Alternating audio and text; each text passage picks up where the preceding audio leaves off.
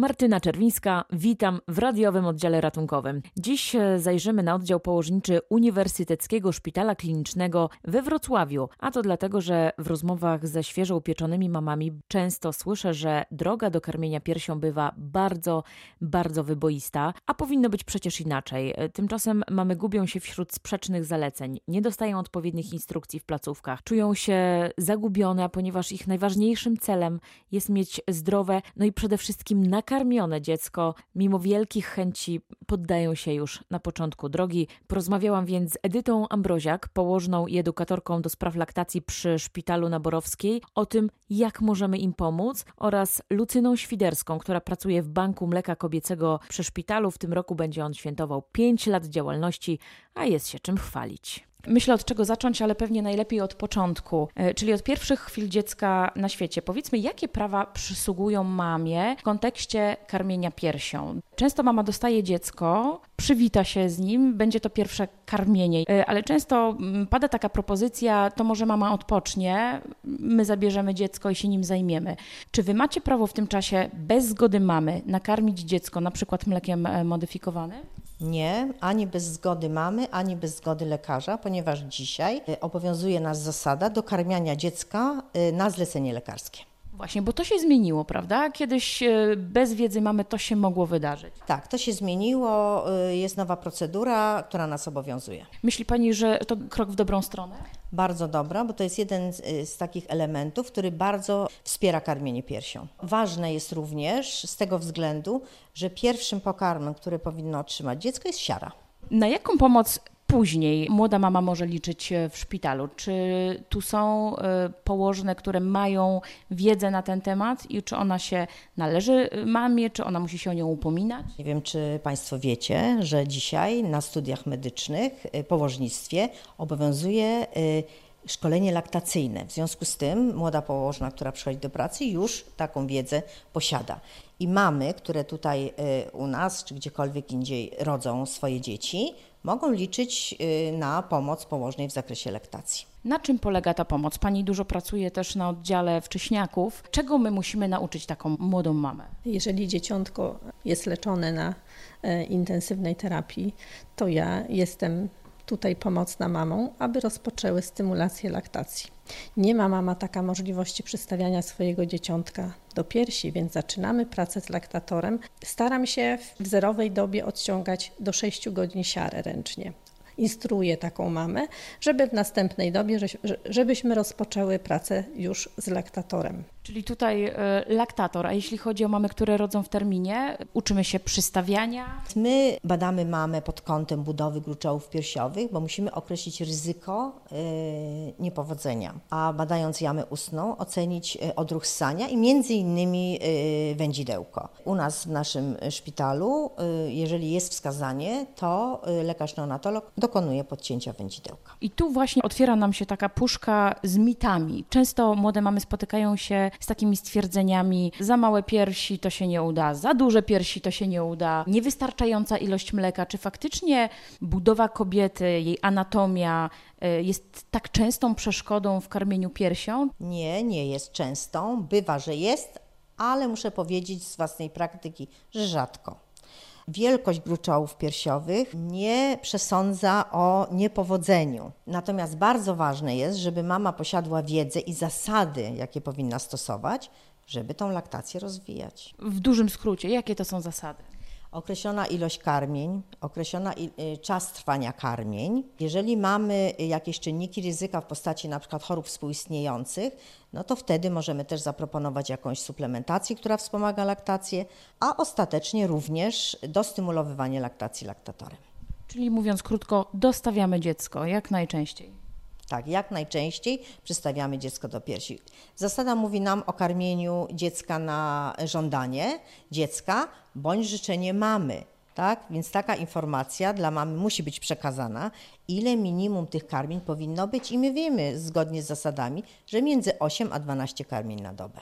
Ja w ogóle mam wrażenie, że tych mitów wokół karmienia piersią jest bardzo dużo. Sama e, kiedyś tego doświadczyłam. Udałam się do ginekologa, który jak usłyszał, że moje dziecko skończyło już rok, a ja dalej karmię piersią, złapał się za głowę i powiedział: Przecież e, to już woda leci, a nie mleko. To powiedział lekarz i sądzę, że gdybym nie miała większej wiedzy na ten temat, byłabym skłonna zrezygnować i tak pewnie się dzieje w przypadku wielu mam, jeśli słyszą to od lekarzy.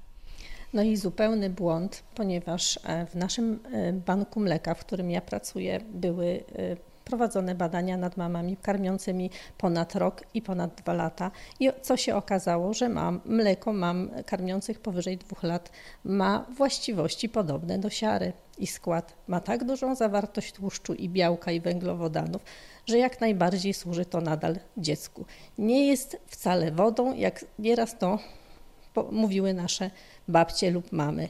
Nie karm dziecka w trzecim, czwartym i dalej miesiącu, ponieważ masz już wodę. Nieprawda. Badania są przeprowadzone, artykuł ukazał się w czasopiśmie Nature. Można je odszukać również w internecie. Wszystko pięknie jest tam napisane. Światowa Organizacja Zdrowia mówi o tym, żeby karmić wyłącznie mlekiem kobiecym pół roku dziecko, a do dwóch lat albo nawet więcej mlekiem mamy, uzupełniając oczywiście już to stałymi posiłkami. Nie ma górnej granicy, ponieważ o tym, o zakończeniu karmienia decyduje dziecko lub mama lub oboje. Kolejny punkt, y, dieta mamy karmiące. Ja pamiętam, jak rodziłam pierwsze dziecko, posiłki, które dostawałam w szpitalu były y, wybiórcze, y, dostosowane do właśnie diety mamy karmiącej. Przy drugim i trzecim dziecku okazało się, że już takiej diety nie ma i jadłam wszystko. Dlaczego te zalecenia tak szybko się zmieniają? Mamom trudno się w tym połapać. Dlatego, że w ostatnim czasie y, dokonano wielu badań w tym zakresie i okazało się, że dieta czy sposób odżywiania, bo o tym możemy mówić, nie wpływa na y, karmienie piersią. To znaczy, że matka może jeść y, wszystko, biorąc pod uwagę również swoje zalecenia dotyczące własnego żywienia. E, więc taką informację tutaj pacjentkom przekazujemy. Dodatkowo y, zawsze, i to jest bardzo ważne, o czym się zapomina, należy zawsze matce powiedzieć o ilości, o podaży płynów to jest bardzo ważne. Taka mama powinna co najmniej 2 litry płynów y, pozyskać w ciągu doby. Więc taka informacja musi się zawsze znaleźć. W internecie no, mnóstwo można tego przeczytać. Y, dziecko dostaje wzdęć po zupie grochowej, po kapuście, po ciężkostrawnych rzeczach. Czy to jest możliwe, żeby dziecko odczuwało skutki y, diety mamy? Oczywiście różne rzeczy mogą się zdarzyć. Ja tylko powiem z własnej praktyki. Są mamy weganki, które y, jedzą rośliny strączkowe, żeby pozyskać białko. I muszę powiedzieć, że z własnych doświadczeń y, wiem, że kompletnie nie ma żadnego problemu y, z dziećmi. Mi brakuje takiej jednoznacznej odpowiedzi, bo diety mamy karmiącej nie ma, ale proszę tego i tego nie jeść, bo, bo może się coś wydarzyć. Nie, raczej proszę jeść wszystko, ale obserwować dziecko bo to nie tylko sprawa wzdęć, ale sprawa alergii, ale to już jest kompletnie inny temat. To na koniec jeszcze kilka słów o y, kobiecym banku mleka y, w Uniwersyteckim Szpitalu Klinicznym. To jest Wasza wielka duma. Jak ono działa, ile mam z niego korzystać, co dzięki temu udaje się wywalczyć? Bank Mleka nasz tutaj jest bankiem regionalnym i działa e, w październiku minie 5 lat. Całe szczęście nam się tutaj udaje całkiem e, sprawnie mm, nasz bank prowadzić, ponieważ nie mamy problemu z naborem mam karmiących. Często, gęsto mamy się zgłaszają tutaj do nas z Wrocławia same.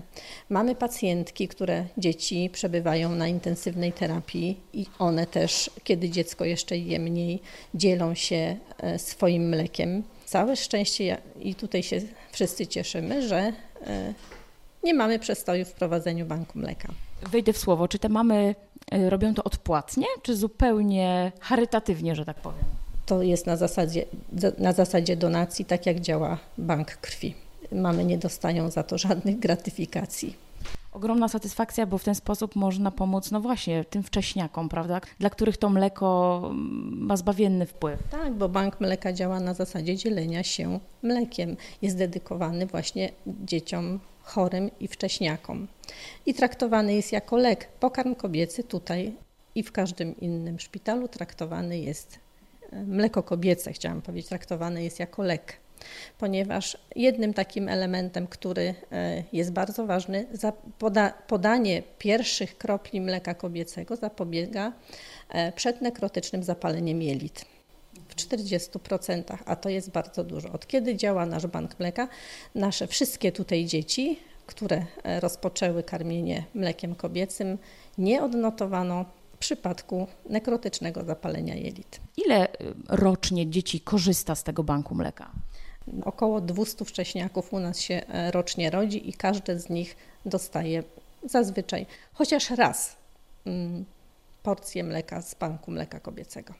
To na koniec jeszcze powiedzmy, jaka jest przewaga mleka y, kobiecego nad mlekiem modyfikowanym? Co ono w sobie takiego wspaniałego ma, że potrafi, no właśnie, czynić cuda?